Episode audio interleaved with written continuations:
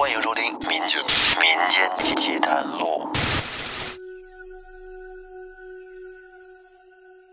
大家好，欢迎收听由喜马拉雅独家播出的《民间奇谈录》，我是老岳。今天要给大家说的这个故事是由一位听友公稿的，这个故事比较长，和一口井有关，我们会分几期把它说完。在九十年代的时候啊，邻村有一个叫秀芝的小媳妇儿，娘家是外地的，嫁过来没多久就生了个女儿，家里男人呢去外地打工，每年倒是能挣不少钱。这秀芝一个人在家带着女儿，虽然很辛苦，但是好在家里不愁吃喝，逢年过节的还能扯几尺布做身新衣裳，给女儿买件花裙子。所以呢，这日子过得倒是也算有滋有味儿。然而天有不测风云，秀芝女儿在五岁那年流年不利，遭遇了一场邪灾，差点丧了命。那到底遭遇了一场怎样的邪灾呢？这件事儿还得从他家附近的一口井说起。那口井。在一棵老槐树底下，是一口废井，荒废了很长时间了。井上压着一块大石头啊，可以算是一块巨石。在这个井周围长满了荒草，看起来阴森森的。这人从井旁边走过，能常常感觉到就凉飕飕的，可以让人不禁能打个寒颤。这就让这口井显得更加的阴森可怕。然而，让秀芝奇怪的是，村子里的人对这口井好像是有点忌讳。每到夏天呀，村里人都喜欢聚集在大树底下乘凉，七嘴八舌的跟那儿唠家常。而井旁边的那棵老槐树特别大，枝繁叶茂，下面呢也很凉快，凉风习习的。这乘凉避暑，按理说是一个非常合适的地方。但是，却从来没有见过有村里人在那儿乘过凉。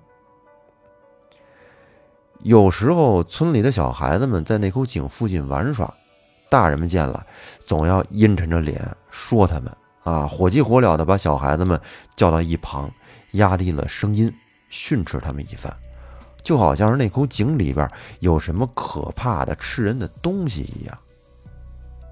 这秀芝。他能不好奇吗？他不知道这是怎么回事啊！他也曾问过自己家男人，那口井到底是怎么回事？为什么会用一块大石头给封住呢？而他男人却支支吾吾的含糊其辞，不告诉他真相，就是死活都不肯给秀芝说。他只说那口井特别邪性，让他以后千万不要一个人去那地方。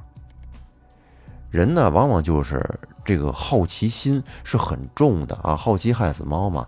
就是人们越不想让你干的事儿，哎，不告诉你为什么，那你就越想去干这件事儿。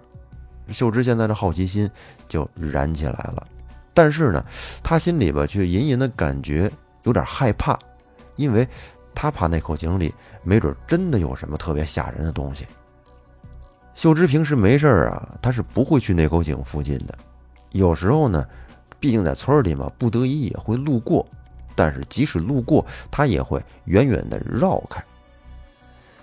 在那条井附近有一条小河，村里人洗衣服都会去那条河里洗。站在河边，一回头就能看见那口井。每次洗衣服，秀芝她都觉得这身后井的方向好像。有人在盯着自己看，就每每一回头，但是却又什么都看不见。有一次大雾天，秀芝在河边洗衣服的时候，那种神奇的感觉又来了。她就是觉得在后边那井边上有人，于是她就忍不住的回头朝井的方向看了过去。透过浓雾，她依稀的看见。在这个井边处啊，站着一个人，个头很矮，好像是个小孩子，在这雾气中若隐若现，这面孔模样看不太清楚，模模糊糊的，好像是个小女孩，头上还扎着俩小辫儿。这让秀芝吃了一惊，这大雾天的，谁家的小孩自己跟着玩啊？还是说……于是这个秀芝啊。她强忍住恐惧，就朝远处那小孩就喊说：“那孩子，你自己跟这干啥呢？你家大人呢？”可是他喊完之后，小孩却没有什么反应，还是静静的站在井边，似乎还在盯着他看。这下给秀芝看的可是有点慌了，心里啊有点发毛。这会儿呢，心跟那咚咚咚咚的直跳，跳得很厉害。他就琢磨，正常家的孩子，你跟他说话，他怎么着也得回个话吧，是不是？于是秀芝他就心想，会不会自己眼花了呀？然后呢，他咽了口唾沫，便壮起了胆子，朝那个小孩子慢慢的走了过去。他想着确认一下，那是不是真的有一个小孩？当秀芝穿过浓雾来到井前。这眼前的雾气正好就被刮来的一阵风给吹散了，结果他就看到这雾气后面什么都没有。这下秀芝是长舒了一口气，暗笑自己真是怎么疑神疑鬼的呀。于是呢，他便想转身朝河边接着走，可是他刚一转身想要离开，忽然耳边响起了一个声音。就是那种小孩子笑的声音，跟那嘻嘻嘻嘻。那个声音听起来啊，很稚嫩，而且天真无邪。然而，这种稚嫩的笑声，在这种环境下，这个大雾弥漫的阴森之地啊，显得却是极为的恐怖。而且，这个笑声啊，好像是从这个被巨石封住的井里边传出来似的。哎呦，秀芝这时给吓得呀，是头皮发麻，赶紧的撒腿就跑，连河边的衣服都没来得及拿，一口气儿就跑回到了家里。到了家，跟那一边喘一边还心有余悸呢。而从此之后，他对那口井变得是更加的恐惧，连去河边洗衣服都要跟别人在一起，都得找个伴儿。而他女儿出事儿的那天。秀芝呢，正好是又要去河边洗衣服。过去啊，她洗衣服不都是得找个伴儿吗？都是跟邻居家的一个小媳妇儿一块儿去的。而她女儿呢，则是交给邻居帮忙照看一会儿。可是那天，这邻居一家去外地探亲了，这孩子没人看，秀芝只好自己带着女儿去河边洗衣服去。但是。让秀芝怎么都没想到的是，她在河边洗完了衣服，这么一回头，刚才在她身边还玩的女儿却一下子不见了。你想啊，一个刚满五岁的孩子，他就是跑，能跑到哪儿去呢？于是秀芝便赶紧火急火燎的找。而当他找到那口井附近的时候，他猛地愣住了。忽然，他心里有一种非常不祥的预感。那口井上压着的那个大石头，不知道被谁给掀下来了。因为那块石头又大又沉，应该是得有几百斤重吧。这村子里的人估计没人能掀得动。那么，这石头到底是谁掀开的呢？这事儿到底是谁干的呢？现在啊，秀芝是来不及细想，赶紧跑到井边，往那井底下一看，啊，也顾不上之前的害怕和恐惧了。他这一看不要紧，顿时他的心立马被揪住了。果然，他女儿居然掉到了井里。但是万幸的是，人还没有沉下去，正在这个井水里面是浮浮沉沉的，跟那挣扎呢。于是秀芝赶紧和女儿说：“说闺女啊，你可别害怕，妈妈在这儿呢啊！你现在要做的就是抓牢井绳，然后妈妈去叫人去，叫人来救你。可是他这到村里一叫，却没想到的是，平日里熟悉的那些村里人，一听见他女儿掉到槐树下的那个井里了，是拖谁都不好使，谁都不去帮忙。秀芝是又气又急，他就不知道这村里人是怎么了。这自己遇到困难了，这孩子都掉井里了，为什么就不能搭把手帮帮忙呢？正在他心急如焚的时候，正好就碰到邻居探亲回来。邻居家那个男主人呢，叫柱子，和他家男人是从小一块光屁股长大的发小，哎，这关系非常不错。听见说他女儿掉井里了。这哥们儿够意思啊！柱子二话没说，便跳下井里，把他女儿给捞了出来。嗯，这个也算是他女儿命大吧，碰见贵人了。这小女孩被捞上来之后，倒是也没哭也没闹，很乖巧的就站在一边站在一边干什么呀？站在那儿玩自己头上那个花头绳。秀芝见女儿没事儿。这个悬着的心终于算是落了下来，给柱子道了谢之后，就领着女儿回家了。但是到了家以后，让秀芝没想到的是，他女儿有点不对劲儿。这过了几天，就发现女儿不再像以前那样的聪明伶俐了，反而是整天死气沉沉的，就喜欢一动不动的自个儿跟屋里待着。有时候你喊他，他也不答应，还喜欢就是两个眼这么直勾勾的盯着人看。这嘴里面不时的还这么叨叨咕咕的，也不知道说的什么，反正就是说的那话吧，人们都听不懂。这个行为举止此时看起来是非常的异常，跟之前跟没掉到井里之前是判若两人。秀芝就觉得。女儿是不是掉到井里被吓着了？因为咱们在这个民间有一些传统啊，有一些民俗吧。嗯，孩子被吓着之后呢，可以给他叫叫魂儿，就是拿着他的衣服呀，去这个路口啊，或者是门口啊叫叫魂儿，哎，然后把衣服再盖到孩子身上。我觉得应该很多朋友都知道这个这种民俗，这个是科学无法解释的。然后秀芝也给他的女儿叫了几次魂儿，但是没什么用。于是呢，他就带着孩子去看了大夫。这大夫经过一番检查，觉得也没什么大事儿啊，给开了，反正给开了一堆药。但是这个药吃了以后，病情不但没有好转，反而是越来越严重了。有时吧，他女儿在半夜的时候会突然的坐起来。就这么歪着脑袋盯着秀芝看，哎呦，这个秀芝吓得呀，好几回都都有点感觉自己都快魂不附体了。你说这多瘆人呢？即使是自己身边最亲近的人吧，你这半夜一睁眼，他那儿正坐着，脸对脸的盯着你看呢，这不能想，想想都有点瘆得慌。女儿的病情一直也没有好转，秀芝天天的是愁眉苦脸。怎么办呢？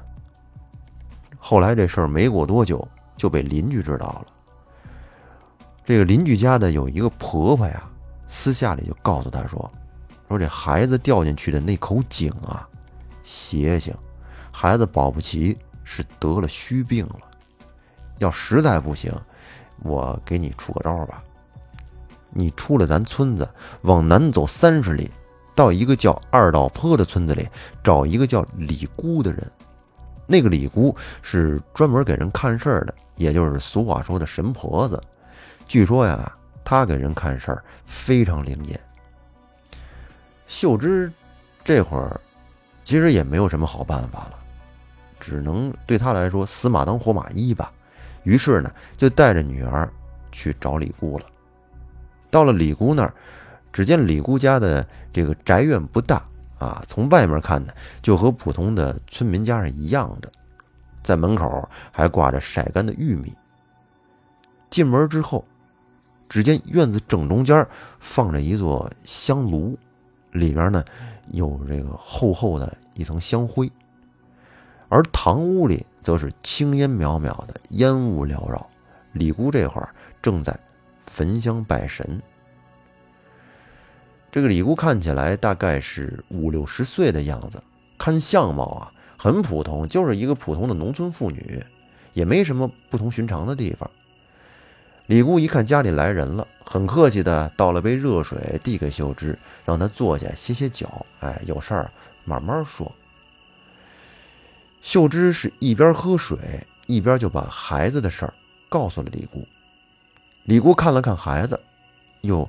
掰了掰孩子的这个眼皮啊，看了看他的眼睛，他只见孩子的这个双眼当中，这个眼球上各有一条红线。这时，李姑脸上的神色就渐渐的变得凝重起来。秀芝见李姑的脸色不好，心里边顿时咯噔一下，心想这是怎么了？然后就赶紧问李姑：“孩子咋了？”李姑说：“这孩子啊现在看起来是赤瞳，就是红色的这个眼球，双目有红线，看来确实是被一些脏东西给扑了，这是害了虚病了。不过嘛，李姑顿了顿，接着又说：说倒也不打紧，这种事儿啊，我见多了。你只要是按照我说的做，孩子就不会有事儿。”李姑告诉秀芝：“赶紧回家找一只养了五年以上的大公鸡，用针刺破这鸡冠子，取出几滴鸡血来，分别滴到闺女的双肩还有额头。然后等晚上睡觉的时候呢，把大公鸡就放到屋里边。”李姑说：“这人的身上有三把阳火，分别在双肩还有额头的位置。”可以驱阴克邪，让一些脏东西无法靠近。但是身体虚弱的人，或者是就是老人和小孩儿身上阳气不足啊，阳火不旺，就容易被一些邪祟盯上，扑了身，容易得虚病。而这个大公鸡呢，它是这个明日追阳的家禽，是吧？这天刚亮，这鸡它会打鸣，哎，这叫明日追阳。这个大公鸡是最克阴邪，故有鸡鸣破阴的这说法嘛。而这鸡冠子上的血更是至纯至阳的东西，饱含阳气啊。将这个鸡血滴在人的双肩与额头，哎，就跟往这个油灯里面续上油一样，可以让阳火烧得更旺。而那脏东西在闺女的身体里边被这三把阳火烧上一宿，估计。不死也得元气大伤。那第二天清晨，天一亮，这鸡再这么冷不丁的一打鸣，任你这脏东西多厉害，也得给他啊，也得给他吓够呛，吓破了胆，魂飞魄散不可。秀芝听了李姑的话，这才稍微的安下了心。那个年代的农村啊，其实谁家不养几只鸡呀？五年的大公鸡也不难找，秀芝还真就找了一只来。按照李姑说的，哎，那个拿那针照那鸡冠子上面啊扎了几针，取出了鸡血。但是把这个鸡血往女儿身上滴的时候，却出现了状况。只见那个鸡血一滴下去，呲呲的一声，那血就化成了一股气，就跟那水滴在烧红的那就是炉盖上一样，瞬间就蒸发了。连个痕迹都没能留下，就这样连续的滴了很多次，都是这样。鸡血呢也取了三四回，哎呦，把那大公鸡疼的呀，在屋里是到处乱窜。反正这个鸡刚拿过来的时候还雄赳赳气昂昂的啊，倍儿精神。结果把那鸡冠子给挤了好几回血以后，那鸡都已经蔫的不行了啊，虚弱了，已经没有威风凛凛时的那样子了。秀芝也不知道这种情况是不是正常的呀，往女儿这个双肩与额头上又各试着滴了几次，觉得也差不多了，就哄着女儿睡着了。然而她自己呢，却几乎一宿没睡，确实这种情况，当妈的哪有心思睡觉啊？